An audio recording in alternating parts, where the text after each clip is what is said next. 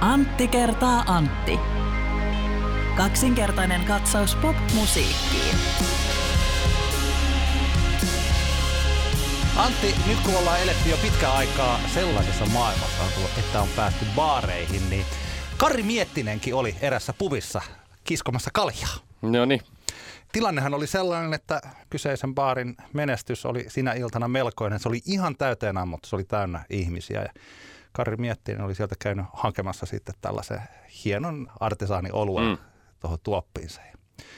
Oli siitä kävelemässä sitten omien kavereiden kanssa, kunnes joku ihme höhlätti siinä törmässä häneen. Tai ihanaa, kun tällä kesken vitsin alkaa, alkaa arvutelee mielessä, että mikä se punchline on, mutta tota, anna tulla, anna Joo. tulla, anna tulla. Juu. No siinähän kaljat lensi ihan siis tällainen, ei, ei, tota, ei, eikä mitään. Ja tiedätkö mikä tämä Kari Miettinen olikin sitten äkkiä? No. Aleface. Aa, mä luulin, että tämä jotenkin olisi liittynyt niinku pale ale-oluisiin. Ai no, se voisi, ei, mutta aleface, koska niin. on kaljat naamalla. Kyllä. Näin Juhu! kävi, näin kävi. Hyvä, hyvä Antti, hyvä vitsi oli tähän Oho. näin. Kyllä, vuosi 2023 on niinku jo hyvässä vauhdissaan selkeästi. Helmikuun, helmikuun puolella ollaan ja Antilta tulee vitsejä, se on hyvä. Oho. Se on hyvä. Tämä on kaksinkertainen katsaus popmusiikkiin. Antti kertaa Antti ja tässä vastapäätäni on ö, vitsiniekka par excellence Antti Granlund. Myös nykyään pizza hullunakin tunnettu henkilö. Kyllä. Ja minä olen Antti Hietola ja mä itse haluaisin tässä kohtaa, mulle ei vitsiä, mutta vitsin tarjoaa tällä, tällä kertaa ö, vaalit on tulessa, tulossa ja tota, perussuomalaisille nauraminenhan on aina, aina niin kuin yhtä hauskaa toisaalta yhtä tarpeetonta, mutta perussuomalaisethan tykitteli tuossa tuommoisen mahtavan tota noin, niin, Instagram-postauksen, jonka he nyt ovat poistaneet, huomaan sen, mutta he ovat, heillä oli siis joku perussuomalaisten organisaatiossa oli ymmärtänyt Venn-diagrammin mä väärin. Näin sen, mä näin sen. Ai että se oli... Hei, mulla mielestäni, Joo, mielestäni mulla, mulla Mati se talteen. Kyllä, kyllä. Mä, mä, se, se varmaan talteen. löytyy. Käykää ihmiset googlaamassa perussuomalaisten Venn-diagrammi, koska koska tämä oli ihan uskomaton homma. Ne, jotka ei tiedä, mikä Venn-diagrammi on se, että on semmoisia palluroita ja sitten niiden leikkauspisteeseen syntyy semmoinen alue, jossa yhdistyvät nämä kaksi tai useampi seikka. Ja perussuomalaisilla oli tämmöinen kolmikenttä, missä oli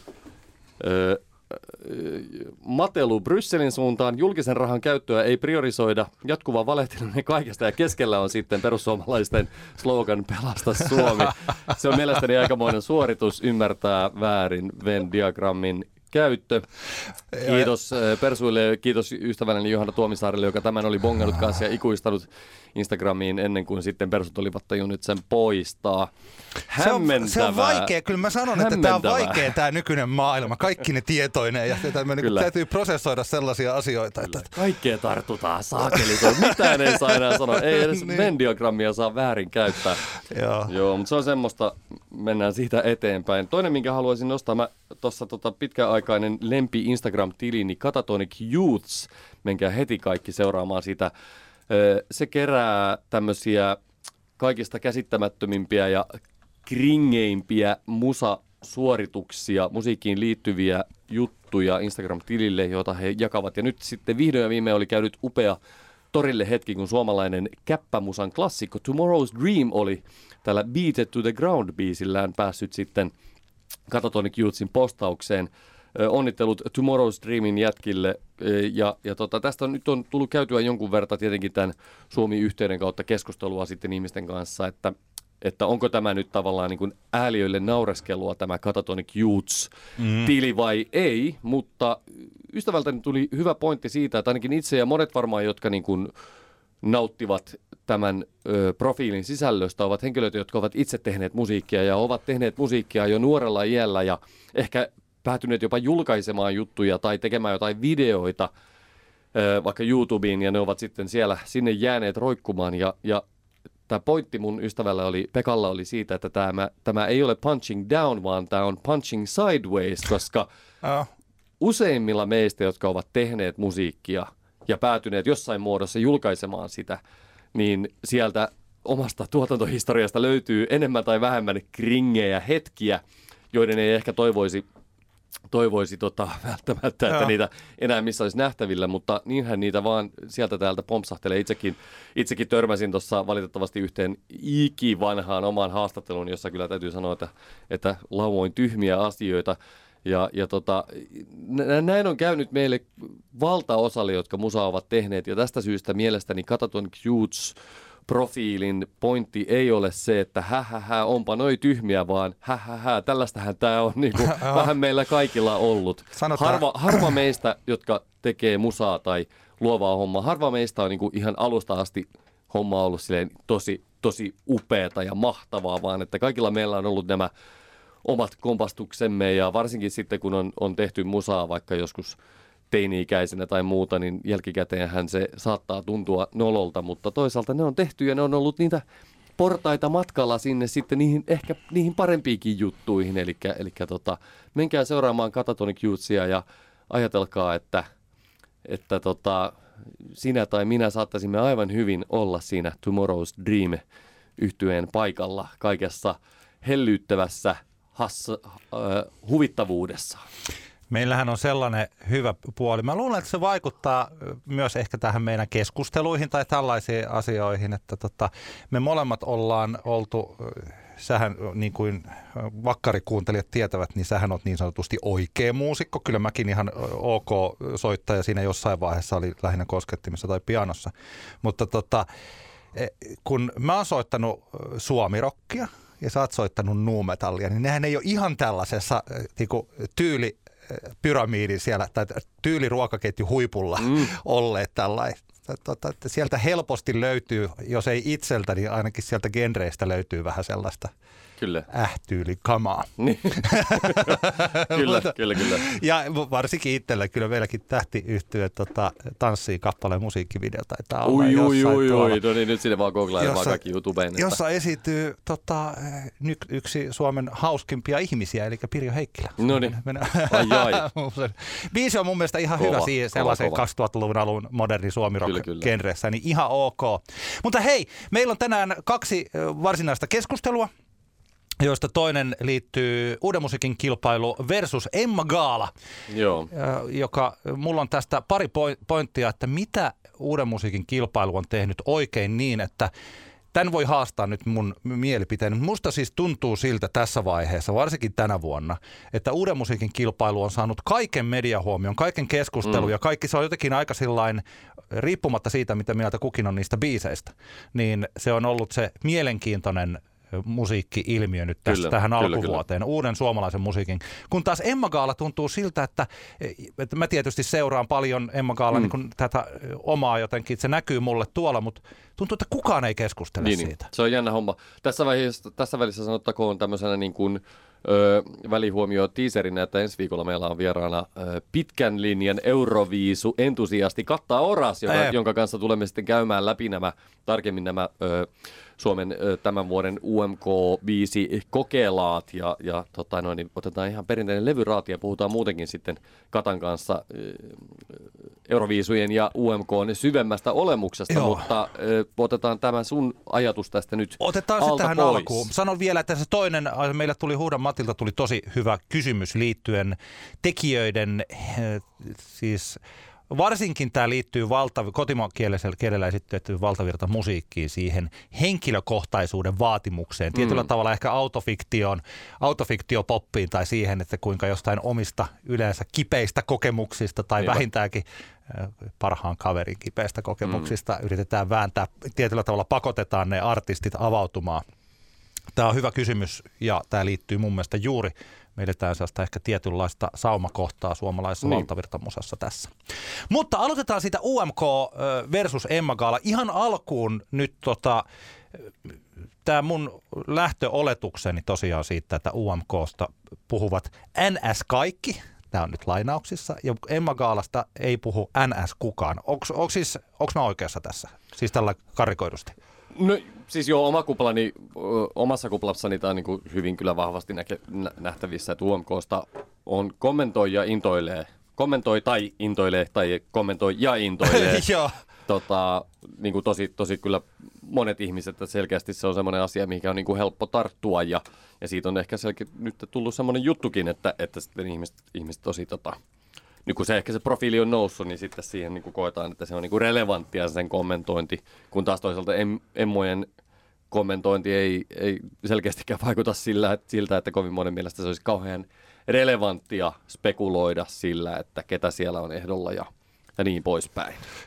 Kun mä katson täältä näitä Emma Gaala-uutisia tai tällaisia, niitä suurin piirtein näkyy, että Jyrki Kuusysi ja Erika Viikman jakavat palkinnon Emma Gaalassa. Niin huomaa, että ei, to, mm. ei tosta hirveästi oikein lähdetä keskustelua käymään läpi.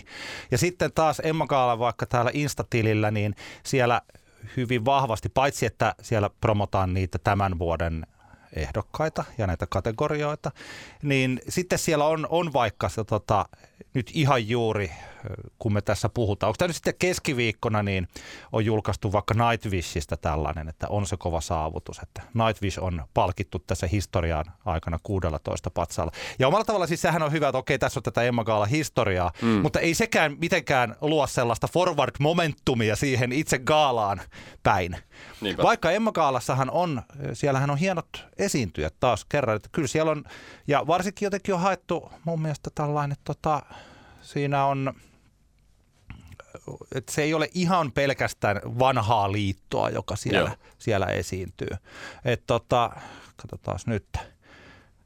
Helsingin jäähalli, onko nämä nyt kaikki esiintyjiä vai tota, toivottavasti on, kun on tuossa heti ensimmäisessä bannerissa, niin. ketkä siellä esiintyvät. Mutta siis, että Kettomasa, Ville Valo, Isakeliot Vesala, Etta, Samu Haaber, Maija Vilkkumaa, JVG – ja sitten täällä on laitettu, täällä on esimerkiksi niin kuin kuumaa pehmoa, no Ege Sulupes, Olli Halonen, Stone Statues. Esiintyykö nämä kaikki? Se jos esiintyy, niin hyvä. More, mm. more power, tuo Emma Gaala ja Nelonen, siis tällainen näin. Se on vielä Sexmane ja Pihlaja ja Van Hegen. Mutta tota, ensinnäkin siis se yksi kysymys on se, että onko tällaiset, että kun näitä gaaloja ja palkitsemisia ja sen tyylisiä asioita, että niitä on, niitähän on tosi paljon. Mm.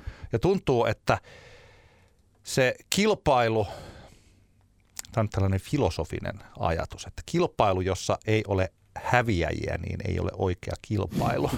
tai siis sillä pitää olla joku, eh, jota menettää ja jotakin, jota voittaa. Mm. Mä sanon esimerkin nyt vaikka kun oli toi tota, eh, jalkapallon MM-kisojen finaali Argentiina vastaan Ranska, niin kuinka paljon siinä oli hävittävää Argentiinalla ja Leonel niin. Messillä – hänen viimeinen mahdollisuutensa. Kyllä, voi kyllä. oikeastaan sanoa, Joo. hänen viimeinen suuri pelinsä. Kuinka paljon siinä oli pelissä, paljonko eh, Ranskalla oli. Siis tällä lailla. Ja okei, musiikki ei ole kilpailuja, di, di, di, di, mutta silloin kun meillä on mm. gaala ja siellä on voittaja, niin silloin se on pakotettu kilpailuksi. Se kilpailu tekee siitä myös mielenkiintoista, siis tällä lailla. Mm. Mutta että UMKssa on paljon suurempi jännite. Siinä on paljon suurempi jännite yhä. Ja varsinkin nyt, kun tota, tuntuu siltä, että siihen UMK on ruvettu suhtautumaan ehkä suuremmalla vakavuudella. Mm. Ja sitten Euroviisutkin on ollut sillä, että tuossa oli aika monia vuosia, että se oli ihan täysvitsi. Ja mm. varmaan monelle se tuntuu yhä olevan sitä, mutta mä luulen, että aika isolle osalle Euroviisut ei ole enää sellainen camp, camp-vitsi, vaan siis sellainen, vaan se on enemminkin mutta se ei ole myöskään sitä, mitä se on ollut 80-luvulla, että, se, että Suomi elää ja kuolee tämän Niinpä. meidän menestyksen kautta, vaan se on hauska musiikkijuhla, kyllä, jonne kyllä. lähetetään. Siis tällä. Mutta siellä on kuitenkin paljon enemmän jotenkin voitettavaa ja hävittävää. Niinpä, joo, ja kyllähän just niin kuin Kääriän tapauksesta nähdään se, että kun sillä kuitenkin on, sehän on vielä tietenkin ihan täysin nähtävää, että kuinka, kuinka tämä tällä hetkellä hyvältä näyttävä Kääriän UMK-projekti, niin kuin, että miten, kuinka pitkä häntä sillä tulee olemaan niin kuin artistin niin kuin uran kannalta, sehän jää nähtäväksi, mutta selkeästi tässä on jo nyt käynyt ilmi se, että, että sillä on niin painoarvoa sillä UMKlla Joo. todella paljon. Ja nyt se oli sitten, ainakin tällä hetkellä näyttää, että se oli, se, se oli kääriä, joka sen niin kuin tavallaan nappasi siinä sen niin kuin isoimman potin. Toki ihan viime vuonna esimerkiksi, jos ajatellaan, kukas meillä ei se voittikaan, mutta että, mutta että niin. Beshän siinä tavallaan niin kuin jälkikäteen sitten niin kuin voidaan ehkä ajatella, että Beshän siitä Best. lopulta ehkä keräsi sen isoimman arvon siitä osallistumisesta. Ehdottomasti. Eli jos nyt tämä jatkuu, että, että näin joka vuosi siellä on ainakin yksi tai ehkä jopa kaksi artistia, jotka selkeästi vahvasti uransa kannalta niin kuin hyötyy siitä, niin kyllähän se tarkoittaa sitä, että siinä on paljon voitettavaa ja toisaalta myös sitten aika paljon hävittävää, koska ei nyt spekuloida Robin Pakkalenin biisin tasosta tässä kohtaa sen kummemmin, mutta kyllähän siellä ehkä oli vähän niin kuin, varmaan niin kuin taustajoukoissa toivetta, että Robinin biisillä niin. olisi ollut vähän isompaa niin kuin impactia sitten Ehdottomasti, ja siis ei sen takia, että tosiaan viikon päästä me seuraavassa jaksossa käydään niin. sitten, enemmän arvioidaan näitä, kerrotaan sitten mielipiteemme niistä biiseistä Katan kanssa. Mutta että ehdottomasti, ja siis vaikka tällainen viime vuonna, että kuinka äh, The Rasmuksen, mähän tsemppasin. Niin se oli Rasmus, joka voitti. Eikö niin nimenomaan. Katsotko, se juttu oli se, juuri se, että kun mähän tykkäsin siitä Jezebel-kappaleesta, ja mun mielestä oli hyvä, ja mä ajattelin, että okei, tämä on se, ja meillä on äh, yhtye, joka on tottunut esiintyyn isoilla areenoilla, ja siis tällainen. Ja silloin mehän, meillä ei ollut sitä niin sanottua tällaista niin kuin afterburnia siinä, että me ei hirveästi mm. käsitelty sitten enää sen UMK jälkeen sitä, vaikka se meillä, meillä se levyraati olikin. Mutta että silloin vuosi sitten, kun UMK kisassa ensimmäistä kertaa Rasmus esitti livenä sen biisin, niin mä katsoin sillä, että ei juman kautta, että tämä ei mm. lähde. Että Lauri Ylönen ei enää pysty laulamaan niin hyvin kuin hän pystyi laulamaan mm. 20 vuotta sitten. Ja tämä show ei ole ollenkaan sellainen kuin mitä mä olisin toivonut, että se on. Ja siis, ja siis tällä lailla. Ja jotenkin se mm. Rasmus sitten siellä hoiti hommansa ihan hyvin. Joo, joo. Ei ollut häpäisy, mutta ei ollut myöskään menestys ja ei tapahtunut jotenkin sillä. Mutta siinä on tosiaan, siinä on voitettavaa ja hävittävää siinä UMKssa. Ja nimenomaan mun mielestä tässä ajan hetkessä pitää muistaa siis se painoon siinä on voitettavaa. Niinpä. Joskus aikaisemmin tuntuu, että siinä ei ollut mitään voitettavaa, niinpä, siis niinpä. kukaan ei halunnut. Mutta Emma Gaalaan, sitten palataan tähän Emma Gaalaan jotenkin sillä, että okei me tiedetään, että niille artisteille ja siis taas kaikki hyvä jokaiselle artistille, joka voittaa. Mun mielestä on niin mahtavaa aina kun näkee artistin, joka on ö, ylpeä siitä omasta voitostaan. Mm. Ja se on se on hyvä esimerkki siitä, että tällaiset palkinnot ja ulkopuoliset tunnustukset, ne on tärkeitä. Ja siinä mielessä jokainen artisti, joka sitten Emma Patsaan saa syystä tai kategoriasta tai toisessa, niin siis hyvä heille. Kyllä, ja se, on, se on tosi hieno. Ja mä myös tykkään, niin kun mä oon vuodesta toiseen omasta mielestäni ainakin e, niin kuin kehunut myös niin kuin nelosta siitä, että nelonen on tehnyt Emma Gaalasta tuollaisen valtavan spektaakkelin, mitä se ei ole aina ollut. Joskus pitää, joskus aina lapsille voi sanoa, että niitä tämä on joskus järjestetty jossain suurin mm. piirtein, taadatko ryyppypileet jossain kultsalla tai missä ikinä. Niin. Siis tällä, että nyt se on viimeisen kymmenen vuoden aikana kasvanut se valtavaksi spektaakkeliksi. Mutta mun mielestä tällaisena, mitä se nyt on, niin tuntuu, että se jännite on siitä poissa. Mm. Se jännite on poissa ja se on suurin piirtein sellainen, että odotetaan, että se tulee telkkarista, päästään pikkasen katsoa niitä biisejä ja joku voittaa jotain ja – taas, että pitäisi muistella, että kuka viime vuonna voitti mitäkin ja oliko, oliko se jonkinlaista keskus. Siitä on hirveän vaikea. Siitä ei oikein saa otetta tällä hetkellä tuosta Emma Gaalasta. Niin. Se keskustelu, mitä silloin kun me aloitettiin vaikka tämä meidän Antti kertaa Antti musiikkipodcast, niin silloin oli paljon vielä puhetta siitä, että miksi nämä tietyt artistit ei ole siellä ja miksi siellä on vaan valtavirtatyyppejä. Jotenkin nyt tuntuu, että kaikki on hyväksynyt sen, että no se levymyynti, ei levymyynti, mutta siis mm. striimit ja valtavirtasuosio on iso osa tuossa, niin – sellaiset artistit, jotka eivät pääse näihin tota, isoihin, kate, NS-isoihin kategorioihin, niin kriitikoiden valinnan ulkopuolisiin kategorioihin, niin ne artistit ajattelevat, että no eihän me nyt oikeastaan tarvita tätä kaalaa, eikä meidän tarvitse hirveästi yrittää sinne. Me, me, me, me ollaan sitten tuossa ihan muualla.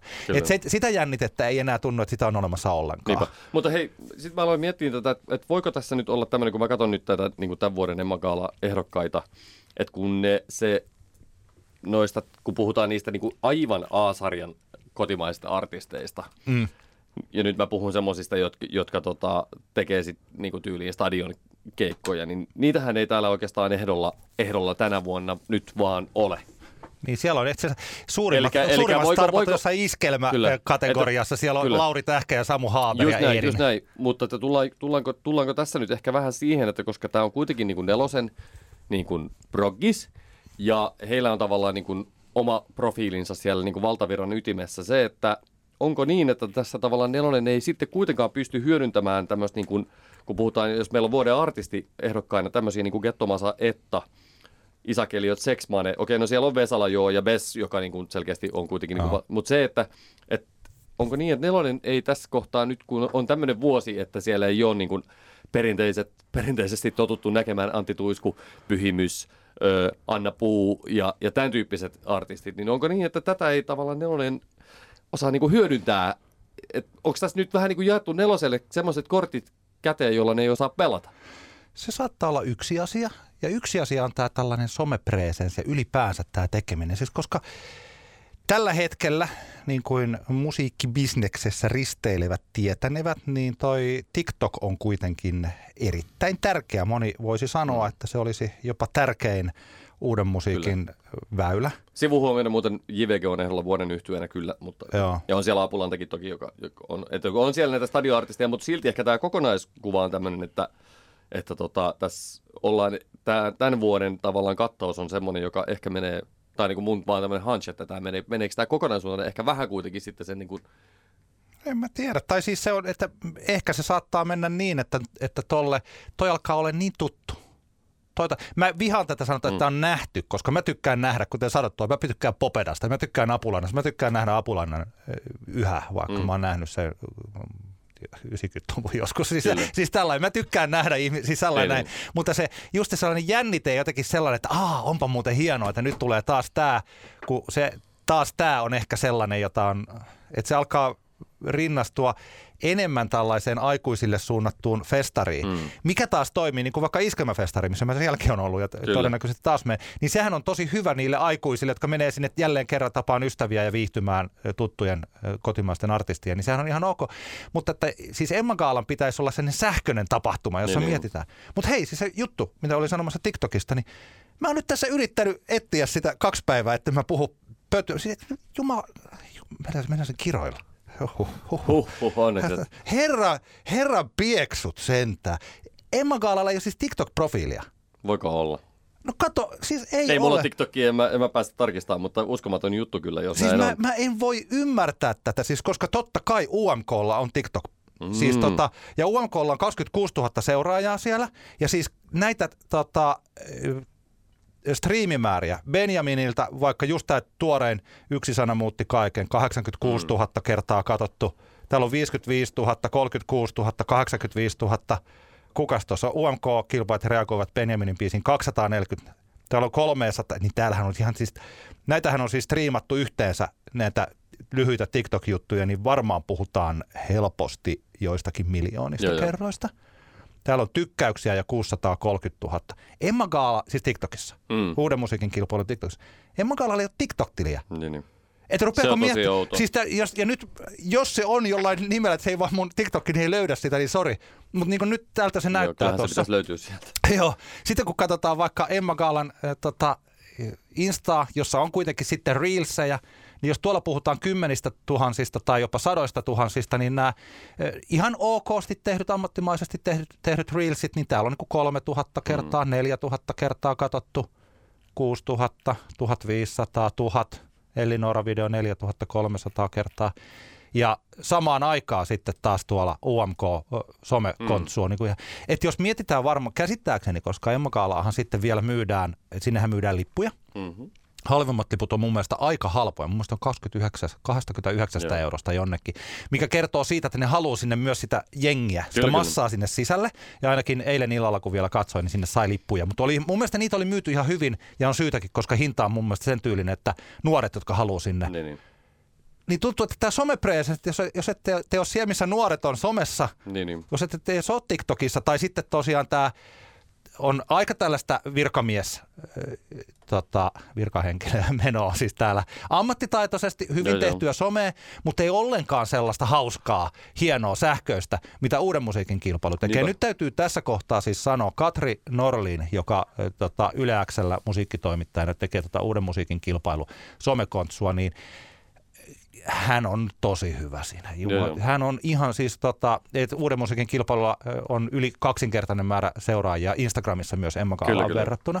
Ja tota, Katri tekee tosi hienoa tota, kontenttia niinpä, tonne, niinpä. Nonne sosiaaliseen mediaan. Täällä on siis kymmenkertainen määrä taas näiden, näillä reelseillä siellä Instagramissa. Joo. toisen Instagram verrattuna toisen Instagram. Ja se, että sitten taas niin kuin nuoret, että tuolla puhutaan sitä, että koko ajan keskustellaan niistä, niin sehän johtuu siitä, että ne, se on myös markkinoitu kyllä, kyllä. nuoremmalle jengille, kyllä. nuorten käyttämille kanavilla, heitä kiinnostavasti. Niin eihän se ole ihmekään, että UMK kiinnostaa. Ja nyt me kuten sanottua, me säästetään kokonaan se musiikki, arvottaminen, niinpä, kuka tekee niinpä. hyvää ja mitä mieltä me ollaan sitä musiikista, niin se säästetään se ensi kertaa. Kyllä. Joo, ja sitten jos mä katson nyt niin kuin Emma Kaalan niin kuin vuoden biisi ehdokkaita. Bestin rampampam, Gettomasan champagne dietti, Isakeli, joten 20 minuuttia, Pehmo Aino, Halun takas mun perhoset, Ramses toisen villieläin, Seksmanen chillaa veli. Nämähän on kaikki tämmöisiä biisejä, jotka jos mä en nyt ole yhtään asioita ymmärtänyt, nämähän on aika semmoisia kuitenkin tämmöisiä niin kuin tavallaan TikTok-friendly niin kuin on, biisejä. On, mutta ne on, ne on Yesterday's News TikTokissa. Niin on, niin on, mutta pointti on vaan se, että tulee mieleen, että, että tavallaan jos tällaisilla biiseillä, ei, tai ehkä sehän, niin. kumpi on muna ja kumpi on kana. Siis mä meinaan, että jos, että näähän on kuitenkin semmosia, öö, miten mä niinku sanoisin tämän, no, pelkkää spekulaatio, mutta se, että mitä niinku, tavallaan Katrin Orlin ja Ylex tavallaan saisi aikaan tämmöisellä biisikatraalla, jos ne olisi jossain niiden niinku skabassa, niin sehän olisi niinku, tavallaan niinku, tiedätkö, saisi aika paljon irti näistä. Joo, ei mutta, siis että, mutta että mitä niin kuin Emma Gaala äh, tavallaan instituutio saa irti tämmöisestä biisikatraasta, niin ei selkeästi ehkä välttämättä ihan ei, hirveästi. Ei paljonkaan. Siihen tämä liittyy just, että kaikki kunnia niin Nightwishille ja, hänen, ja heidän tässä niin kuin viimeisen 20-30 vuoden aikana voittamille emmoilleen, mutta että että onko se nyt tässä Emma Gaalan aaton aattona sitä somekontsua, jolla tätä herätetään sitä keskustelua. Siis niin. tällä, tällainen näin. Että kyllä mä luulen siis, että nyt on tässä ihan sillä lusikka kauniiseen käteen Emma Gaalalla ja sinne siis persoonavetosta viihde, musa, journalismia ja niiden voittajien iholle ja siis somekontsua sinne tötteröön. ja siis, et, ja mä jälleen, nyt mä sanon tämän viimeisen kerran, että jos oikeasti on olemassa joku kanava, jota mä nyt vaan en helvetti tällaisen ukkelina täältä löydä. Mm. Ja siellä on hirveä määrä jotain, mutta ei se nyt siltä näytä. Kun mä TikTokkiin laitan tämän Emma Gaala, yritän etsiä täältä mitä tahansa, niin täällä suurin piirtein tykätyin video sitten tota, vuodelta mitä tämä 2021, kun BM voittaa noita. Mm. Ja sekin on Warnerin postaama video. Niin. Et tota, et mielestäni siis melko outoa. Eli tässä on siis sellaista, että miksi Emma Gaalasta ei puhuta mm. ja miksi UMKsta puhutaan, niin toisessa on jännite ja sitä jännitettä ruokitaan tosi hyvällä mm. kohderyhmätietoisella, viihteellisellä, samaistuttavalla kontsulla. Niinpä. Siellä on tietysti sellaisia aika tota, niin kuin tässä ajassa se UMK tapahtuu nyt, mm. kun Emma Gaala taas kuten sanottua, haluan takaisin mun perhoset tai vaikka villieläin. Mä, mä siis viime kesänä soitin joskus kotona, pistin villieläimen soivaan tuolla, mm. niin lapset oli sillä että älä nyt enää soita tätä. Se on ollut niin, siis ohi jo, tälle jo. TikTok-kansalle jo heinäkuussa. Kyllä, kyllä, heinäkuussa. Kyllä, kyllä. Et siitä on vaikea No. Joo, mutta eihän se, eihän se, niinku se ajatus siitä, että, että palkitaan viime vuoden parhaat jutut, eihän se niinku ajatuksena tavallaan, okei se ehkä siellä niinku TikTokin nopeassa syklissä niinku mm.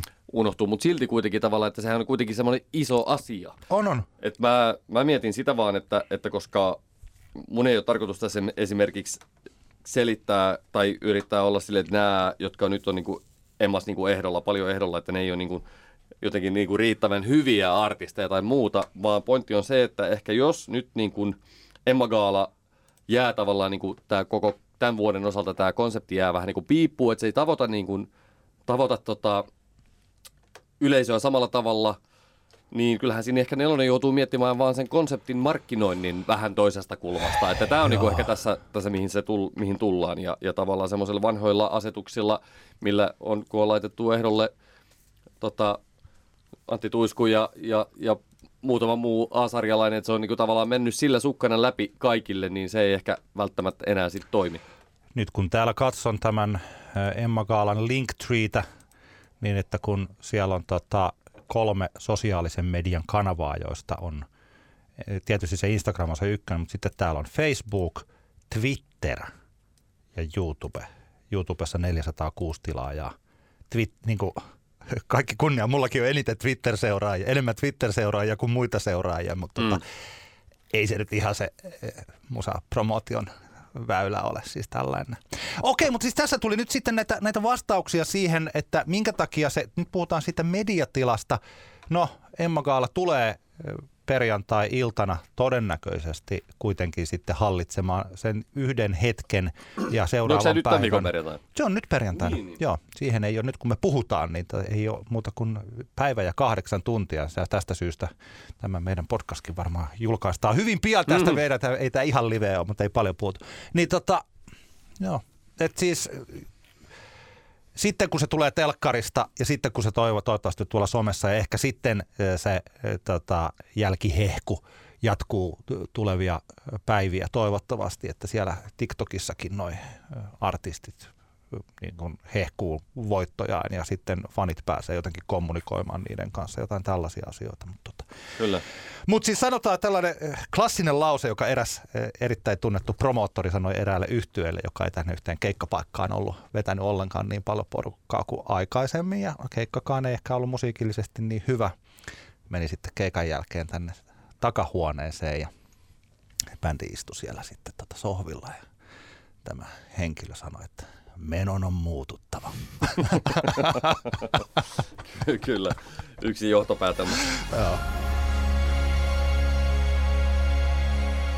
Matti Huhta laittoi meille viestin. Hei Antit, sekä tekijöiden määrä että henkilökohtaisuuden vaatimus biiseissä kasvaa samanaikaisesti. Labelit korostavat, miten artistin kuuluu olla aktiivinen somessa ja nimenomaan omana itsenään. Vain elämää kauteen kuuluu ainakin yksi skuupin arvoinen tunnustus artistin henkilökohtaisesta elämästä. Ketään ei kiinnostanut, kuka kirjoitti Katri Helenan biisit, oliko Janne Tulkki itse tekijätiimissä tai kertoivatko Anna Erikssonin ekan albumin biisit juuri hänen kokemusmaailmastaan. Sen sijaan vuonna 2016 Suvi Teräsniska kertoi vain elämää ohjelman kuvauksissa muille artisteille itkien, miten hän ei pidä itseään muiden rinnalla tarpeeksi artistina, koska ei sävellä tai sanoita omia kappaleitaan. Kirjoitin aiheesta lyhyesti 2017, mutta syvempään analyysiin en ryhtynyt. Nyt vuonna 2022 minä tunnen, kuinka vauhti kiihtyy. Osaatteko sanoa, pitääkö musiikin nykyään olla henkilökohtaista? Joo, ja kannattaa käydä googlettamassa tämä tota, Huhdan Matin, tai jos pistätte Matti Huhta WordPress, niin päädytte varmaan hänen, hänen tota, blogiinsa, ja se on aika hauska tämä alkuperäinen postaus, koska siellä on vaan niin kuin, tota, otsikoita listattuna siitä, kuinka to, artisti toisensa jälkeen, biisi toisensa jälkeen hehkuttavat eh, lehtijutussa, että kuinka tämä biisi on urani henkilökohtaisin. Mekin ollaan joskus tässä, varmaan noihin samoihin aikoihin, tai joskus tässä ollaan aina naureskeltu, että ennen vanhaa, ai niin toi 2017, että se joo, joo. kyllä hyvä, mutta että ennen vanhaan kaikki sanoivat, että tämä uusi albumi on urani paras mitä sitten vaikka tota Kasper ja Mikko omassa podcastissaan ironisoivat aina paras jakso tähän Niinpä. saakka Niinpä. lauseellaan, niin että aina on sanottu, että tämä on paras levy tähän mennessä, niin mm. niin nykyään sitten on ollut, tai toi viime vuosikymmenen loppu oikeastaan, että tämä on henkilökohtaisin niin. levy koskaan. Se on ollut, tota,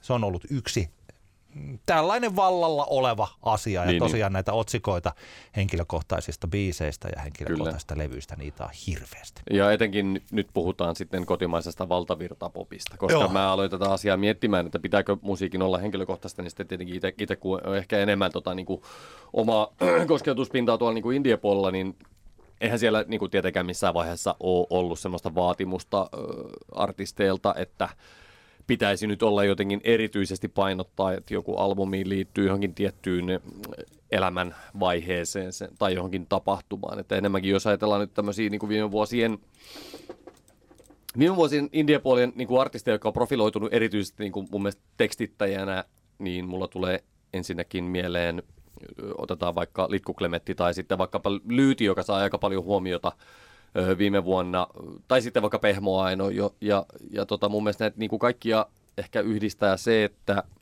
on aika selvää, että kun niitä tekstejä kuuntelee, niin nehän on niin kuin henkilökohtaisia tekstejä, mutta että sitä ei tarvitse niin kuin sen erityisemmin painottaa, ja ne asiat voidaan muotoilla semmoiseen runolliseen muotoon. Jotenkin niin kuin mun mielestä Lyytin musassa yksi iso tekijä, miksi Lyyti sai paljon huomioon, että, ja kun luki jotain niin kuin ihmisten vaikkapa kommentteja, Instagram-kommentteja vaikka niin kuin Ly- Lyytin teksteistä tai muuta, niin siellä ihmiset niin kuin arvosti sitä, että Lyyti oli pistänyt niin kuin runolliseen muotoon semmoisia niin nuoren aikuisen kaupunkilaisen elämään liittyviä asioita, eikä niinkään, että, että, että, että, että, että kyllä olen, olen kokenut juuri tämän saman, saman ja, ja sitten se, sen takia se juuri keskitty, ke, kosketti minua niin paljon. Eli mä ehkä tota, Matti varmaan kanssa ehkä tätä kysymystä asetteli enemmänkin se niin kuin valtavirta, valtavirta popin niin kuin näkökulmasta. Ja kyllähän se, niin kuin, kyllähän se sehän oli jopa hieman koomista jossain kohtaa juuri tämä, mitä Mattikin blogiinsa listasi se, että kun, kun ne oli, oli tota toinen toistaan julkaisut oli aina vaan niin kuin henkilökohtaisempia ja henkilökohtaisempia. Mutta mä oon, niin kuin, mä oon ehkä, nyt kun tätä asiaa miettinyt, mä oon tullut siihen tulokseen, että enemmän kyseessä oli semmoinen markkinoinnillinen umpikuja, jonka artistit ja heidän taustajoukkonsa rakensivat itselleen.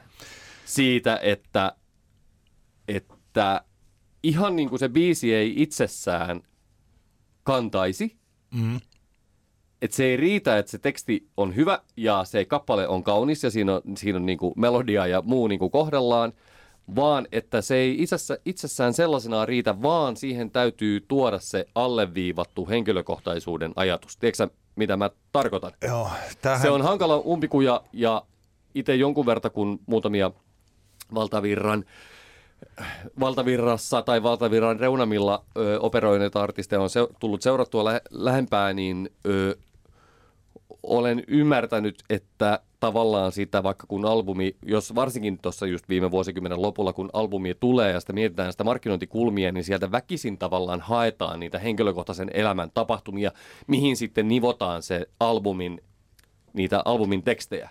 Vaikka välttämättä ehkä artisti ei alun perin tekstejä kirjoittaessa tai tekstejä saadessaan joltain niin kuin tekstittäjältä ole ehkä miettinyt, että, että tämä muuten just näinhän mun niin kuin elämässä kävi ja tämä nyt liittyy siihen mun kivuliaaseen eroon, mikä tapahtui viime syksynä, tiedätkö?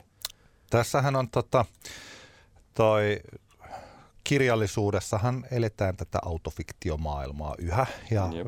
jos e, henkilökohtaisesti en ole niin hirveän innoissani siitä ollut ikinä sitä teoksen ja tekijän yhdistämisestä, johtuen myös siitä, että silloin kun minä olen aikanaan opiskellut, niin silloin tota, oli niin hirvittävän muodikasta jopa kieltää sen vaikkapa kirjassa, kirjallisuudessa niin kuin kirjoittajan ja sen teoksen väliset mm. yhteydet. Kun sitten taas jossain vaiheessa tajuttiin se, että niin hetkinen itse asiassa tähän on, tota, kun me kirjoitetaan näitä oma elämä kerrallisia kirjoja joka tapauksessa, niin tehdäänkin tästä samalla tällainen hauska vyyhti keksittyä ja ö, oikeaa elämää ja siinähän sitten ratkaisette tätä meidän arvoitustamme, että mikä tässä on oikein. Ja siitä mm. saadaan sitten taas juuri, juuri esimerkiksi markkinoinnissa tai vaikkapa lehtiartikkeleissa, niin siitä saadaan hyvin kiinni. Ja jos me ajatellaan vaikka, jos nyt vielä miettii tuota Emma Gaalaa, että siinähän kun siinä taustalla ei ole mitään tarinaa tällä hetkellä, niin, niin, niin siitä ei senkään takia oikein saa kiinni. Ja tällaisten henkilökohtaisten asioiden kautta, niin silloin tasaada mm. ja ihmiset haluaa katsoa niitä tarinoita. Ja jotenkin se ensimmäinen vain elämää tuotantokausi, jossa tuntuu, että se kaikki tapahtuu niin hirvittävän orgaanisesti. Okei, se ei tapahtunut orgaanisesti, koska mm. se tapahtui sen formaatin mukaan. Kyllä, kyllä, mutta, mutta se saatiin vaikuttamaan. Niin, se vaikutti siltä. Niin, ne ensimmäiset pari tuotantokautta oli sellaisia, missä se oli erittäin tällainen katarttinen, siis tällainen puhdistava katsomiskokemus. Että Joo. mä muistan, että ihmiset tuolla siihen aikaan Facebookissa kirjoitteli siitä, että alkaisi ihanaa, kun vain elämää alkaa, nyt pääsee taas itkemään. Niin, niin. Katsoin niitä tarinoita ja siinä missä tota... Joo, ja ehkä se oli silloin, silloin siihen aikaan se oli tavallaan semmoinen tuore kulma siihen Joo. Ö, artisti, artistibrändin niin kuin markkinoimiseen se, että he tulivat telkkarin ääreen avautumaan henkilökohtaisesti asioista, mistä ei niin kuin, muuten ehkä oltu sitten sillä tavalla ava, avauduttu, Joo. paitsi kun ehkä sitten jossain naisten lehtien pidemmissä artikkeleissa tai jotain muuta, mutta, että, mutta ehkä tässä on juuri, että se vyyhti on, niin kuin tämä vain elämä on ollut mukana tässä rakentamassa sitä vyyhtiä, jonka lopputulemana on se, että elettiin sitten semmoista loputonta henkilökohtaisuuden kierrettä, mikä ei voinut päättyä ehkä muuten kuin niin kuin, että, että se vaan niin kuin kokee inflaation se koko homma ja se ei enää sitten kosketakaan niin. Mutta näinhän erilaisille muodeille tapahtuu ja tässä nykyisessä maailmassa taidettiin tajuta tässä viimeisen 10-20 vuoden aikana on tajuttu se, että muoti menee ohi valtavirra, siis tällaiselle suurelle kansalle niin huomattavasti hitaammin kuin mitä kukaan oli oikeastaan kuvitellut. Ja tästä syystä tämä mun ikuinen tota, puheeni siitä, että kuinka se valtavirta pysähtyi paikalleen, niin se liittyy myös tähän, eli nämä tämmöiset henkilökohtaiset tekstit ja sellaiset, että ne tulee että ne on niin pysynyt koko ajan, että niitä kaivetaan ja kaivetaan mm. ja kaivetaan niitä sellaisia henkilökohtaisia tapahtumia, joista päästään sitten kirjo- kirjoittamaan ja kertomaan. Ja tota, tiedän tosiaan siis tällaisia keskusteluja, että mitä tuolla on suurissa levyyhtiöissä käyty, että, pitäisi, että pitäisikö tähän biisiin vielä hakea. Niin kuin joku, että, että biisi on valmis, mutta mietitään, että kirjoitetaan niin, toi niin. uudelleen, että tuohon saadaan vielä muutama joku henkilökohtainen niin, asia, niin. josta pystytään sitten puhumaan ja siis tekemään tällainen. Ja tämä jännittävä, muista mä en tiedä, onko tämä tota, monella tavalla nyt siis edesmennyt Olli Lindholm yöyhtyön keulakuva, niin Lindholm oli ihan edellä aikaansa, kun hän rupesi tekemään siinä jossain vaiheessa, kun Hakuliselta, kun oli välit mennyt poikki Hakulisen kanssa, jostain piti tulla biisejä, niin hänellähän mm. oli tosi tällainen tapa, että hän menee keskustelemaan. Hän juttelee erilaisista asioista puolipäivää jossain Pauli Hanhiniemen keittiössä ja sitten siitä sitten Hanhiniemi kirjoittaakin sitten näistä sen tekstin. Tietyllä tavalla mm. Olli Lindholm rupesi tilaamaan itselleen tällaisia autofiktiivisia teoksia, Joo. joita muut kirjoittelee hänelle – ja sitten, tota, sitten siitä jotenkin tuleekin sellaista. Mutta hän ei niin hirveästi ehkä käyttänyt sitä tällainen markkinoinnillisesti, niin, niin. mutta siellä on paljon sellaista musiikkia, sellaisia biisejä niin kuin näissä yön, yön viimeisissä levyissä, mm. jotka liittyy vahvastikin osin niin kuin Olli Lindholmin elämää, mutta hän ei ehkä ihan samalla tavalla lähtenyt sitten vuodattamaan sitä tonne niin kuin viihdekolumn, niin viihdeuutisiin tai mm. sitten tällaisiin tota, aikakauslehti lehti uutisiin. Mutta se, mitä tässä on tapahtunut, on se, että kun kysymys, mitä Matti kysyi, että pitääkö musiikin nykyään olla henkilökohtaista, niin mä voisin sanoa, että viimeinen, viimeinen kymmenen vuotta, niin kyllä sen on pitänyt olla, jos on halunnut olla valtavirrassa, niin se on ollut kyllä erittäin vahvasti sitä. Niin, niin. Mutta että se tilanne on nyt pikkuhiljaa muuttunut ja tuntuu, että nyt se autofiktiivinen iskelmä pop, niin se on väistymässä nopeammin kuin niin. ehdit, ehdit lausua, että minä kannattelen kyllä baarimme pitäjää. Kyllä, kyllä. Eli siis tota... Toisaalta ky- Arttu Viskari ei ole julkaissut uutta levyä vähän aikaa. Mutta Viskarilla taas on erilainen. Viskari on hauska, joo, joo, koska joo. hän on tarinankertoja. Kyllä, kyllä. Ja tuli Viskari, vaan mieleen niin, tuosta sun sitaatista. Että, että mutta tota... toi, toihan oli tietysti Portion Boys. Niin, niin, niin aivan totta. se on kyläbaari. Se on, on lyhyt matka Portion Boysista Arttu Viskariin monella ja tapaa. Elämän kyllä. ABC on taas toinen Portion Boys. Sä et mm. selvästi kuuntele nyt Valtavirta radio. Hei, Joo. hei. Tota, Portion Boys jäänyt vähän vähemmälle. no, siis tota, koska, mutta siis Portion Boyshan on, alkaa olla tämän nyt sen, mikä on tullut tähän autofiktiivisen pop-iskelmän tilalle. Joo. Ja se on tullut tämä tällainen tota, vanhan liiton hauska disko. Mä en oikein sano huumori, kun se ei niin huumorimusiikkia, vaan se on hauskaa musiikkia. Se on sellaista, se on bilemusa. Joo, jo. Se on bilemusiikkia. Ja tota, toi, toi, jos mä nyt käytän tilaisuuden ja siteeraan elämän ABCn kertosakin mm. teksti. Muista, että elämässä A, sun täytyy täällä rajusti rakastaa, B, just niin kuin Toni Nieminen – C. Hyppää vaan silmät kiinni vaikka suihkulähteisiin, mutta jos ei onnistukaan. A. Eihän tämä nyt ole niin vakavaa. B. Vaikka kaikki menisi perseelleen. C. Vedä vaan tankki täyteen, on maailma taas radallaan. Elämän ABC. Ihanaa runoutta. Eikö, eikö, eikö, eikö, Pitäisikö tässä alkaa kuuntelemaan Porsche Boysia? Pitäis, mulla tulee mieleen siis, bändi. Mulla tulee mieleen siis tota, suuresti arvostamani kanadialainen elektronisen musiikin tuottaja Tiga podcastissa joskus muisteli Kaiholla 80-luvun popmusiikkia, on ehkä maininnut tämän aikaisemminkin meidän podcastissa, mutta että se puhui siitä, että kun 80-luvun niin kuin popmusahan oli, se oli, niin kuin ne tekstit oli semmoista niin kuin, vähän niin kuin proustia, niin kuin, teko, niin kuin runoutta. Ja. Semmoista niin kuin, aika abstra- abstraktiakin, niin Portion Boys tuossa alkaa niin kuin lähettelee tuommoisella niin kuin, rikkonaisella ja. lauserakenteella. Hyvin tuommoista niin kuin... Ei, mutta siis mähän tykkään ihan aidosti. Mä tykkään Portion Boysista. Mä tykkään siitä, äh, tota, en mä nyt hirveästi kuuntele tuolla vapaa-ajalla, mutta että kun toi on, toi on sitä, mitä ihmiset on nyt, mä luulen, että tämä pandemia ja tällaiset asiat, siis tämä on tietysti itsestään selvä analyysi, mutta että ehkä niitä sydänsuruja ja läheisten ihmisten kuolemia ja omia erilaisia siis tällaisia, niitä on nyt käsitelty aika paljon mm. ja nyt sitä halutaan vähän irrotella. Besi Rampampam oli viime vuoden kuunnelluin kotimainen radiobiisi. Mm. Tota, Okei, okay, Eerinin Anna mun rakastaa – se, tota, kunne, mun mielestä kuunnelluin valtavirtabiisi ikinä, e, joka kertoo erektio-ongelmasta. No.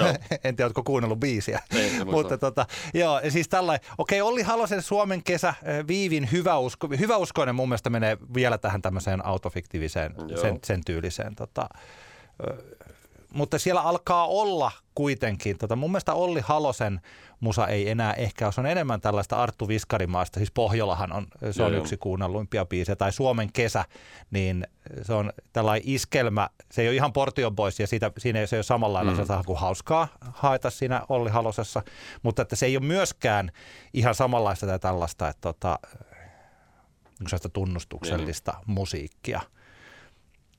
Lisää Portion ja tuolla on, on siis erilaisia näitä, tota, mä luulen, että niitä, e, siis tämä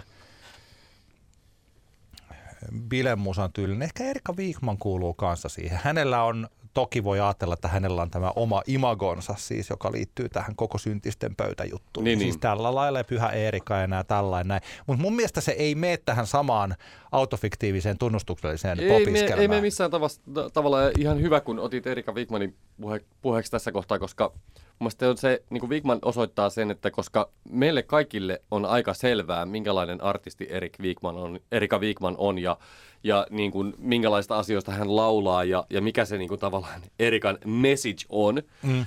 niin jotenkin tuntuu, että ei Erikan tarvi niin kuin, alleviivata sitä, että hei, tämä kappale tai tämä kertsi kertoo juuri siitä hetkestä elämässäni, jossa kaikki romahti Joo. tai bla bla bla, vaan tavallaan, että se niin kuin, viesti välittyy ilman sitä alleviivaamista myös.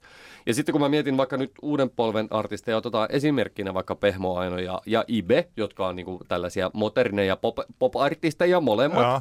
niin ö, jos heitä seuraa vaikka somessa, niin, ja sitten siihen yhdistettynä sen musa, niin niistähän syntyy itsessään aika vahvat semmoiset niin fiilikset niistä artisteista itsestään. Tiedätkö, niistä Joo. tulee vähän semmoinen olo, että sä niin kuin tunnet ne tyypit, vaikka en tunne, en, mä, en, mä, en tunne henkilökohtaisesti kumpaakaan, Ibeä tai Pehmo ainoa, mutta tulee vahvasti semmoinen olo, että, että mä tavallaan niin tiedän, mitä tämä tyyppi tarkoittaa ja missä laulaa ilman, että niiden tarvii niin kuin rautalangasta vääntää minulle kuulijana, että, että mihinkä elämän vaiheeseen juuri tämä kyseinen kappale liittyy.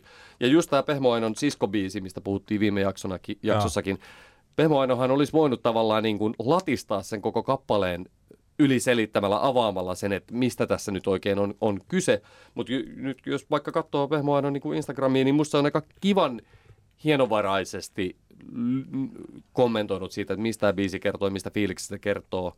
Ja se osittain jättää sitä tulkinnan varaa kuulijalle Joo. aika paljon. Ja, ja mä toivon, että, että, että toi on niinku ehkä sitä kehitystä. Ja tietenkin liittyy näiden artistien niinku ikään, koska kyseessä on kuitenkin sille meitä selkeästi nuorempia tyyppejä, Joo. minua ja sinua Antti siis, niin, niin tavallaan kuinka luontevaa se heidän niinku tavallaan somekäyttö on ja se oma, niinku, kun heillä on niinku, molemmista välittyy, he tietävät aika tarkalleen, mikä se, mikä se heidän niin kuin artistibrändi on.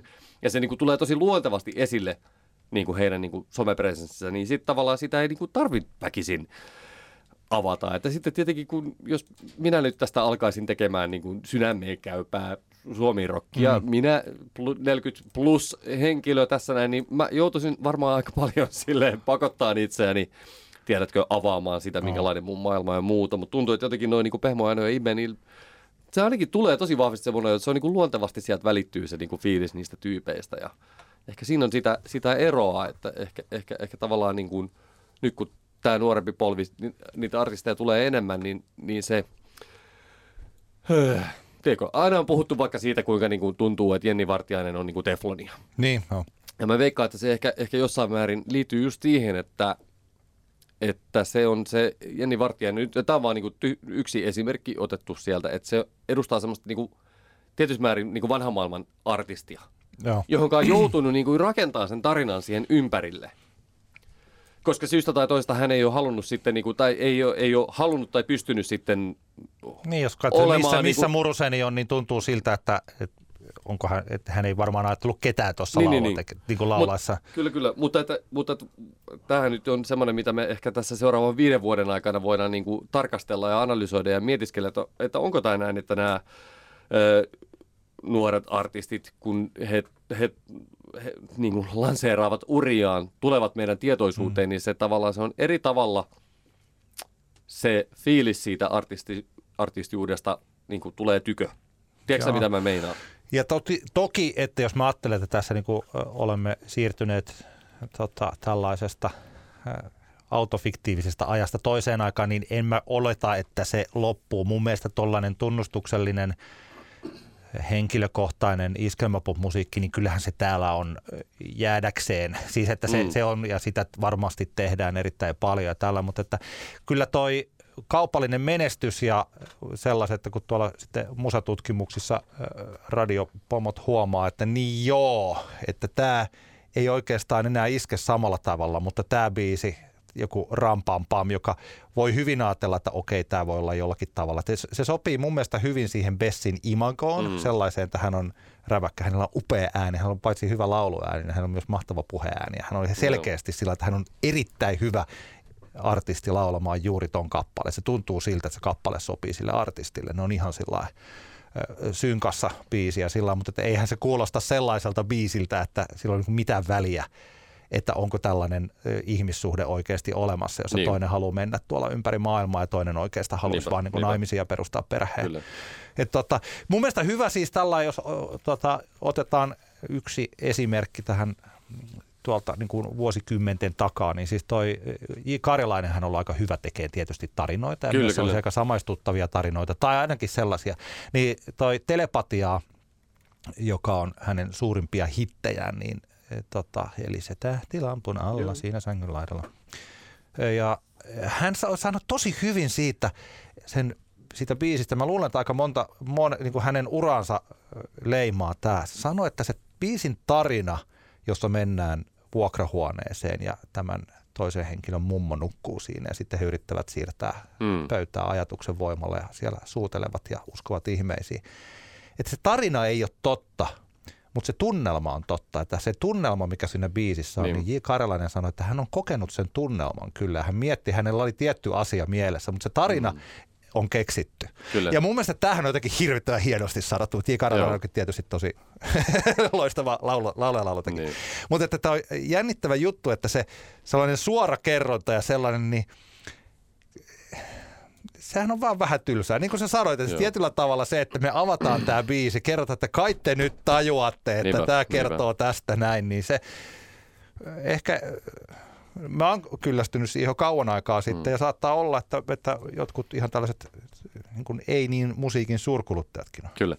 Jos mennään ihan puhtaasti niin kuin henkilökohtaiselle tasolle, niin jos mä mietin niin kuin vaikka ensimmäiset kolme mielestäni loistavaa suomenkielistä pop-musa-tekstiä, josta minä itse pidän siis tosi paljon. Nämä on Vuoret yhtyeen Mennään rannalle, Reginan Tango merellä ja Matti Johannes Koivun Jos muutat mielesi niin ne on kolme kappaletta, jotka niinku koskettaa mua niinku ihan todella paljon se teksti itsessään. Mutta ei mua kyllä niinku vähempää voisi kiinnostaa, että onko ne kokemukset, tietenkin se, että kun, kun ne koskettaa mua, niin mä voin olettaa, että sekä Iisa että Matti Johannes että, että Vuorien tota, biisinkirjoittaja, tekstinkirjoittaja öö, Ville, öö, niin että he ovat oikeasti kokeneet tämänkaltaisia asioita, koska eivät he muuten osaisi kirjoittaa näin kauniisti näin niin kuin henkilökohtaisista jutuista. Mutta se, että ei mua loppupeleissä, ei mulle ole niin kuin mitään väliä, että onko ne ihan oikeasti niin kuin kokenut niitä Aa. juttuja, jos se itse teksti on niin vahva, että se koskettaa mua syvältä. Tiedätkö mitä mä meinaan? Se, että, että jos Abreu kirjoittaa kappaleen, joka koskettaa onko sillä mitään väliä, että onko se Abreu oikeasti sitä kokenut sitä asiaa? Tarviiko siitä repiä se ö, iltapäivälehden otsikko, että, että kyllä minä koin tämän jutun? Eikö, eikö se niin. vähän kerro siitä, että, että onkohan nyt kuitenkaan sitten oikeasti? Että jos sitä pitää tuollain niin vakuutella, niin meinaako sitten sitä, että se, että se ei luoteta siihen, sitten siihen tekstiin? Nämä on markkinoillisia asioita, se... I know. Se, mutta se saattaa mutta, olla, mutta kyllä se, se, se jotenkin liittyy. Mun mielestä se, koska hyvin siihen hirveän helposti menee siihen ajatukseen, että kun tämä artisti kertoo, mistä tämä laulu kertoo, kun artisti sanoo, että tämä laulu kertoo tästä, mm. niin sitten yleisö ajattelee, että se on näin. Kyllä, ja sen kyllä. pitää olla näin. Ja sitten jos joku miettii, että tämä on musta hienoa, että mä mietin tässä aina tätä, niin joku kysyy, että kai sä nyt tiedät, että se johtuu siitä, että sen eh, isä kuoli auto-onnettomuudessa. Mm. Se kertoo sen isästä, ja, joka kuoli siinä auto-onnettomuudessa. Mm. Ja sitten on, sit on vähän sillä tylsä, tylsä tapa tässä. Koska kyllä. toisaalta sitten taas, että mä voin kyllä sen verran tässä vetää takaisin, siis sillä, että jos haluaa kirjoittaa tollaisia tekstejä, jotka koskettavat ihmisiä, niin siinä vaiheessa se, että osaa ottaa sen oman elämän kokemuksensa mukaan niin. niihin teksteihinsä, niin siitähän on ehdottomasti Joo. sitten hyötyä siihen olemassa, olemassa paljon erilaisia työkaluja. Kyllä, kyllä. Onko sä lukenut sitä, mä aikaisemminkin ollaan meidän podcastissa puhuttu tätä Iisan la, Itke laula. Itke kirjoita laula. Kirja. Siinä Olen. oli se, mun mielestä se niin kuin hienoin, hienoin ovallus siinä, ainakin tällä kun no itse en tekstejä kirjoita, mutta se niin kuin, millä sai niin kuin kiinni siitä, että miksi joku teksti koskettaa ja miksi joku ei, on se, että, että jos, sä, jos, sä, niin kuin, jos sulla on se joku tunne, jonka, tai se fiilis, jonka sä haluat välittää, niin sun pitää kertoa se niin kuin yksityiskohtien kautta. Joo. Sä et voi, niin kuin, yleiseltä tasolta täytyy niin kuin, päästä pois. Ja tietenkin se, että jos sä pystyt kirjoittamaan sit jostain yksityiskohtien kautta jostain tunteesta, sehän kertoo, että sä todennäköisesti oot sen kokenut. Joo. You know, koska et sä, et sä voi vaan, harva niin kuin, pystyy keksimään, miltä, jos et sä käynyt läpi jotain isoa tragediaa elämässä, harva niin kuin, pystyy ihan silleen vaan keksimään, että mitä, miltäköhän se tuntuu, kun vaikka oma sisar vaikka tappaa itsensä. Niin. Jos et sä oikeasti kokenut sitä. Joo, kyllä. Että, I don't know, I don't know. Mutta siis, mä sanon yhden esimerkin, ehkä mennään eteenpäin asiassa, mutta tota, toi, siis sen jotenkin tajuaa tällaisista, siis toi on musta tosi hyvä pointti, siis että, että mikä tekee jostakin asiasta eletyn. Mun mielestä tosi hyvä esimerkki, erittäin hyvä sanotus on myös siis Ultra Braan Sinä lähdit pois. Niin no, Ja se on, tota, sehän on erobiisi. Joo. Tietysti sen nimensä perusteella, kun rupeaa kuuntelemaan sitä kappaletta, ajattelee, että niin joo, että tämä liittyy johonkin tota, jatkoihin, jolla on ollut niin, niin. tuolla. Mutta siis sellainen, että ajatus, että jos Anni Sinnemäki ei ole ollut vähintään sellaisessa tilanteessa, jossa tota, ollaan siellä jatkoilla jossakin kerrostaloasunnossa todennäköisesti. Ja sitten olisi ollut jotenkin tosi kivaa, että se joku tyyppi olisi jäänyt sinne, mm. mutta sitten se lähteekin pois sieltä.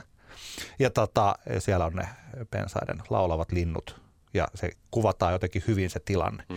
Mutta se kaikista nerokkain kohtahan on siinä se, mitä itse asiassa Anni Sinnemäki on kyllä, taisi olla siinä Rock Suomi-sarjassa, avasi tämän se vesilammikko juttu. Niin, se vesilammikko. Se, sehän niin. on niinku totaalista neroutta. Sehän se yksi, yksi lause tekee koko sen biisin jo itsessään. Sehän muut voisi olla vaikka jopa muminaa, mutta sitten kun se sanoo sen, että väistit vesilammikot, niin, niin sehän on niinku... Jota kiersit. Joo, kiersit niin. vesilammikot ja arvaan, että et murehdit tätä eroa. Joka tarkoittaa juuri sitä, että se katselee sieltä, mun mielestä toi selkeästi helsinkiläinen kerrostaloasunto. Mistä mm. katsotaan, senhän ei tarvi olla, sitä jos siinä tekstissä ei sanota, mutta jotenkin katsotaan ja se tyyppi, olla, joka ei ole lainkaan murheissaan, jos hän olisi jotenkin jotenkin tunnekuohun vallassa, niin se ei huomaisi kiertää niitä vesilammikkoja. Se on se ajatus. Ja nyt kun se, äh, hän ei ole missään tunnekuohun vallassa, niin hän voi kiertää sieltä ne vesilammikot ja jatkaa. jatkaa. Siis toi on tosi, sillä, että onko Anni Sinnemäelle tapahtunut mm. juuri noin, sillä ei ole merkitystä, mutta Niinpä. hän tietää, mistä hän puhuu. Hän Kyllä, tietää, mistä näin, hän kirjoittaa. Näin, ja sen takia hän onnistuu siinä tekstissä. Mutta tota, mut joo, jos vielä kerran se kysymys, miten se oli muotoiltu, miten Matti se kysyi, pitääkö musiikin nykyään olla henkilökohtaista, niin tota, mun mielestä voisin, ehkä tämmöinen olisi se, että se, jos se musiikki nykyään markkinoi, jos biisi markkinoidaan henkilökohtaisena, niin ihmiset ei enää ehkä niele sitä samalla tavalla sitä tarinaa kuin aikaisemmin. Näinpä, joo, kyllä just näin, että et tavallaan se, että, että kyllähän se musiikin pitää olla, se, jotta se koskettaa, niin senhän täytyy jollain tasolla olla niin kuin henkilökohtaista, ei välttämättä sille esittäjälleen, mutta se, ainakin sille, joka sen tekstin on sitten kirjoittanut. Mutta just se, että se ei niin kuin lisää sen kappaleen henkilökohtaisuutta, että sanotaan lehtihaastattelussa, että tämä on henkilökohtainen Joo. Joo, mennään sitten tota, Älä nuku tämän ohi osioon, jossa hehkuttelemme siistejä juttuja tässä näin ja, ja itse tällä vähän jälkijättöisesti tässä haluaisin hehkutella mielestäni viime vuoden kirkkaasti parasta elokuvaa, jonka näin, joka, joka on edelleen, siitä voitaisiin kohtaan puhua, koska ainakin Helsingissä taitaa olla sinne Rivierassa se on vielä nähtävissä, näyttäisi olevan näytöksiä ainakin silloin tällöin jäljellä. Kyseessä Luka Guadagninin on upea, upea Bones and All-elokuva, joka kaikkien ihmisten, jotka joskus ovat olleet teini-ikäisiä ja kipuilleet, niin kannattaa käydä katsomassa. Tietenkin itselle hyvin koskettava elokuva oli siinäkin mielessä, että itsellä semmoinen kipuileva teini-ikä, teini-ikäinen kotona löytyy ja on päässyt vierestä taas seuraamaan sitä, miltä se tuntuu, kun on semmoinen olo, että on aivan erilainen kuin kaikki muut ja kuinka totaalinen se tunne saattaa olla ja siitähän tietenkin muistunut sitten ne omat fiilikset teiniästä, kun semmoisia tuntemuksia oli harva se päivä ja kuinka sitten se ahdisti ja kuinka toisaalta sitten ihanaa oli se, kun pikkuhiljaa löytyi rinnalle niitä ihmisiä, joiden kanssa tuli semmoinen fiilis, että hei, mähän voinkin olla tämä oma itseni ja, ja, tota, ja se on ihan all right. Ö, Kyllä mä tähän väliin kysyn, eikö tämä ollut jotenkin, kun mä en ole nähnyt tätä leffaa, niin eikö tämä ollut jotenkin kauhuleffa? No joo, periaatteessa juu, se ehkä liittyy enemmänkin siihen, että se eri, erilaisuus on tässä sitä, että päähenkilöt ovat kannibaaleja. Tämä ei ole mikään spoileri, koska se, on, okay, se, on niin kuin, se erilaisuus liittyy siihen, että, se on, että he ovat kannibaaleja ja kokevat joo, erilaisuutta joo, sen takia. Ja, ja se on enemmän mun mielestä semmoinen vertauskuva siinä, se, se kannibalismi, se voisi olla joku muu semmoinen trauma tai joku semmoinen asia, mitä sä et voi paljastaa Joo. ihan jokaiselle. Joo, okay, okay. Joita ehkä sitten teiniässä varsinkin ne, koska tulee mietiskeltyä paljon siitä omaa olemista, niin se, sellaiset jutut sitten ehkä korostuu siinä vaiheessa. Mutta tota, käsittämättömän upea elokuva, hieno Atticus Rossin ja Trent Reznorin soundtrack. Katsokaa tämä elokuva. Hyvin, hyvin jopa siirap, siirappisen romanttinen leffa, mutta minähän siirappisena romantikkona sellaisesta pidän. Mä kuulostaa, kuulostaa mun leffalta, mutta onko se sillä että tota, onko se sillä kauhea, että ei voi 12-vuotiaan kanssa katsoa? No ei sitä ehkä kannata okay, 12-vuotiaan joo, kanssa katsoa vielä. Että se, sehän on K18-leffat, Aa, okay, mutta se liittyy joo. lähinnä siihen, että siinä on aika semmoisia graafisia hetkiä siitä, siitä kuinka kun ihmisiä syödään. Aa, niin se no liittyy niin, siihen. Se on siihen enemmänkin tämä K18. Se on aina, se on aina kyllä, kyllä mä sanon, että, kyllä, kyllä. että, että tota, mitä vähemmän ihmisiä syödään, sitä parempi. Näin, näinpä, oikein näinpä. maailman puolella. Kyllä, kyllä. Minulla... Mutta elokuvassa tulee sellainen fiilis, että, että tota, jos sun nyt sitten tai että täytyy ymmärtää niitä kannibalejakin. Taidaanpa itsekin haukkaista palaisen. Älä mua syö. En. No niin, hei, mun älä nuku tämän ohi. Oikeastaan voisi ottaa kokonaisen levyn, tai, otetaan, tai onkin se koko, koko levy. Tämä on tämä mun nykyinen suosikkilauseeni Music of My People. Eli Vuoret yhtyö julkaisi toisen albuminsa, Huomenna rauha ehkä. Se ilmestyi tämän vuoden alussa. Vuoret yhtyä julkaisi 2018. Aattele, siitäkin on jo, ei ole ihan viittä vuotta, mutta neljä mm. ja puoli vuotta, kun toi portti levy ilmestyi. Ja tätä uutta levyä on tehty nyt sitten pitkään ja harkiten ja selkeästi ajatellen. Ja musta on mahtavaa kuunnella sellaista musiikkia, josta kuuluu siis kai, kaikesta kuuluu se, että nämä on oikeasti mietitty. Tätä levyä on tehty sillä lailla, että tämä joukko, joka tässä on vuodet yhtyy, että me tehdään, siis kuulostaa tyhmältä, mikä mulla lause muodostui päässä, että me teemme parhaamme, mutta siis, että me tehdään niin hyvää musiikkia kuin mitä me pystytään ja meillä on olemassa mm. aika pitkä tausta tässä musiikin teossa, tekstittämisessä, biisin kirjoittamisessa ja sovittamisessa ja me näytetään, me tehdään tämä levy nyt sillä että tästä tulee tosi hyvä ja mun mielestä vuodet on jotenkin tässä, toivottavasti heidän uransa on vielä pitkä ja siis tota, että he, tekevät, he ovat tekemässä mun mielestäni, tässä on rakentumassa ihan poikkeuksellinen suomalaisen eh, tota, yhtyeen diskografia. Nämä kaksi levyä, mitä vuodelta nyt on tullut, niin ne on ihan huikean korkeatasoisia. No. Ja varsinkin tässä ajassa.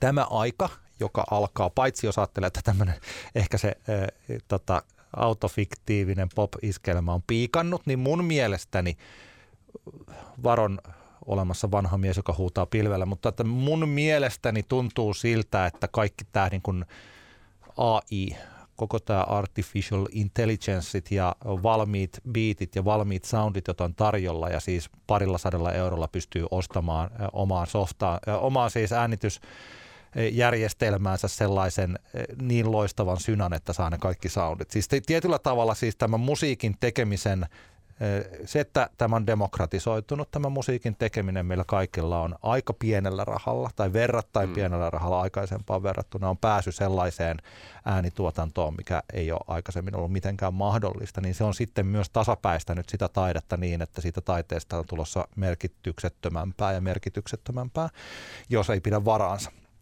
Ja tota, sellaisena aikana sitten on helppo tehdä, niin kuin TikTokissa on paljon nykyään, tai en tiedä paljon, mutta jonkun verran näitä tällaisia, että näin suomalaiset räppärit tekee nykyään biisinsä. Mm. Ja sitten siellä heitetään kahdessa kolmessa minuutissa, haetaan tosta toi biitti, otetaan tosta toi noin, sitten pistetään tämä autotunne päälle ja sitten ruvetaan räppää siitä, kuinka minä teen jotain tosi hyvin. Mm. ja äh, tällaisia vähän huumorivideoita on olemassa ja siis tällä. Ja se, okei, okay, se, siinä on tota, Mä en tiedä, onko tällainen piruilu nyt yleisesti ottaen niin hyvästä, mutta siinä on myös se sellainen pointti, että se on aika helppoa. Se on demokratisoitunutta ja näin ollen myös sitten taiteen arvottamismielessä niin tasapäistävää ja mun näkökulmastani tylsää. Ja mm. siinä mielessä sitten, kun on olemassa yhtyö, jossa oikeasti se tulee siitä yhtyöstä, se tuntuu siltä, että se prosessi on erittäin, että se, ne ihmiset, jotka vuoret, siis vuoret bändi tekee sillä että vain tuosta ihmisryhmästä pystyy syntymään tämä levy. Sitä ei pystyisi mm. syntymään mistään muusta ihmisryhmästä ja kukaan muu ei pysty kopioimaan tuota tuollaisena, vaikka se on kuitenkin perinnetietoista kitaravetosta, kitara- ja synavetosta rock musiikkia. Siis tällainen, eli se genre on ollut olemassa mm. ja tietyllä tavalla se, tota, ne tyylit, millä nuo biisit rakentuvat. Ja sen, se, se on ollut olemassa. Siinä mielessä voi ajatella, että – vuodet ei astu niin kuin jonnekin pimeään, mm. jota ei ole, jossa meidän pitää ratkoa. Mun ei tarvi hirveästi ratkaista tätä levyä, mistä mä tykkään tosi paljon, mutta tässä sitten taas se semmoinen monella tavalla ihan täydellisyys niin paistaa tästä levystä. Jos yhden biisin tästä haluaa ottaa, mä, mun, en oikeastaan, mä keksin sen biisin, mikä me nyt laitetaan soittolistalle. Otetaan nyt Unohda tai kuole, mutta se olisi, voisi olla moni muukin kappale tällä levyllä. Joo, Hieno levy, mahtavaa, että Vuoret teki uuden levyn. Itse vasta kaksi kertaa ehtinyt pyörä, pyöräyttää läpi, mutta tulee varmasti useita kuuntelukertoja sille. Mulla on vielä yksi biisinosto, tämä on vuodelta 2020 tämä kappale. Tanoisella Dina Ögon tavara keikalla oli, oli, kyllä täytyy sanoa, että oli lämmitti sydäntä, kun parikin tyyppiä tuli sanomaan, että on löytänyt Dina Ögonin musan meidän tota, tai taisi olla tuon meidän radio-ohjelman kautta, tai ehkä podcastin, mä muista, no hehkuttelinko mä Dina Ökonia meidän podcastissa viime vuonna, en tiedä, ainakin tuon meidän Uusi Tampere radio-ohjelman. On se ainakin video, mainittu tämä. Kyllä, kyllä, no. kyllä, kyllä, mutta siitä tuli semmoinen kiva olo, että, että joku oli löytänyt sen, kun oli itse kehunut, koska se on upeata musaa. No anyway, seuraava, sehän on sitten vaan porttihuumessa Dina Ögon. Sitten seuraavaan juttuun, joka on Daniel Ögrenin soolomateriaali. Daniel Ögren on Dina Ögonin tämä pääjehu kitaristi Hebo, biisin kirjoittaja, niin tota Daniel Högrenin soololevyt haltuun, varsinkin vuoden 2020 Fastingen Nitio Tvo niminen albumi, jolta löytyy ö, neljän minuutin mittaan puristettu Timanti Idag niminen biisi, jonka muun muassa Dina Högon soitti livenä myös tavaraan oh. keikalla. Uskomaton, uskomaton kappale. Ö, ö, olen kuunnellut sen, sen Diina Öikon keikan jälkeen varmaan valehtelematta sata, sata kertaa sen biisin. Se on niin kuin käsittämätön lahja, joka keeps on giving niin sanotusti. Tajusin muuten tällaisen hauskan jutun nyt, kun sanoit, että Daniel Ögren, Dina Ögon, niissähän on tuossa samat nimikirjaimet. Saattaa olla, että ei ole sattumaa tuo, mutta tota, joo, jos Dina Ögon napostelee, niin voisin väittää ja arvata, että myös Daniel Ögrenin soolomateriaali napostelle. Hän on muun muassa viime vuonna julkaissut äh, tällaisen Lapponia albumitrilogiansa kolmannen osan Lapponia, Lapponia kolme. Mielenkiintoista. Hienoa. Hei, tämä oli Antti kertaa Antti, kaksinkertainen katsaus popmusiikkiin. Podcast, kiitos kuuntelusta. Kiitos. Ensi viikolla jatketaan Katta kanssa UMKsta ja Euroviisusta. Heippa. Hei. Antti kertaa Antti. Kaksinkertainen katsaus popmusiikkiin.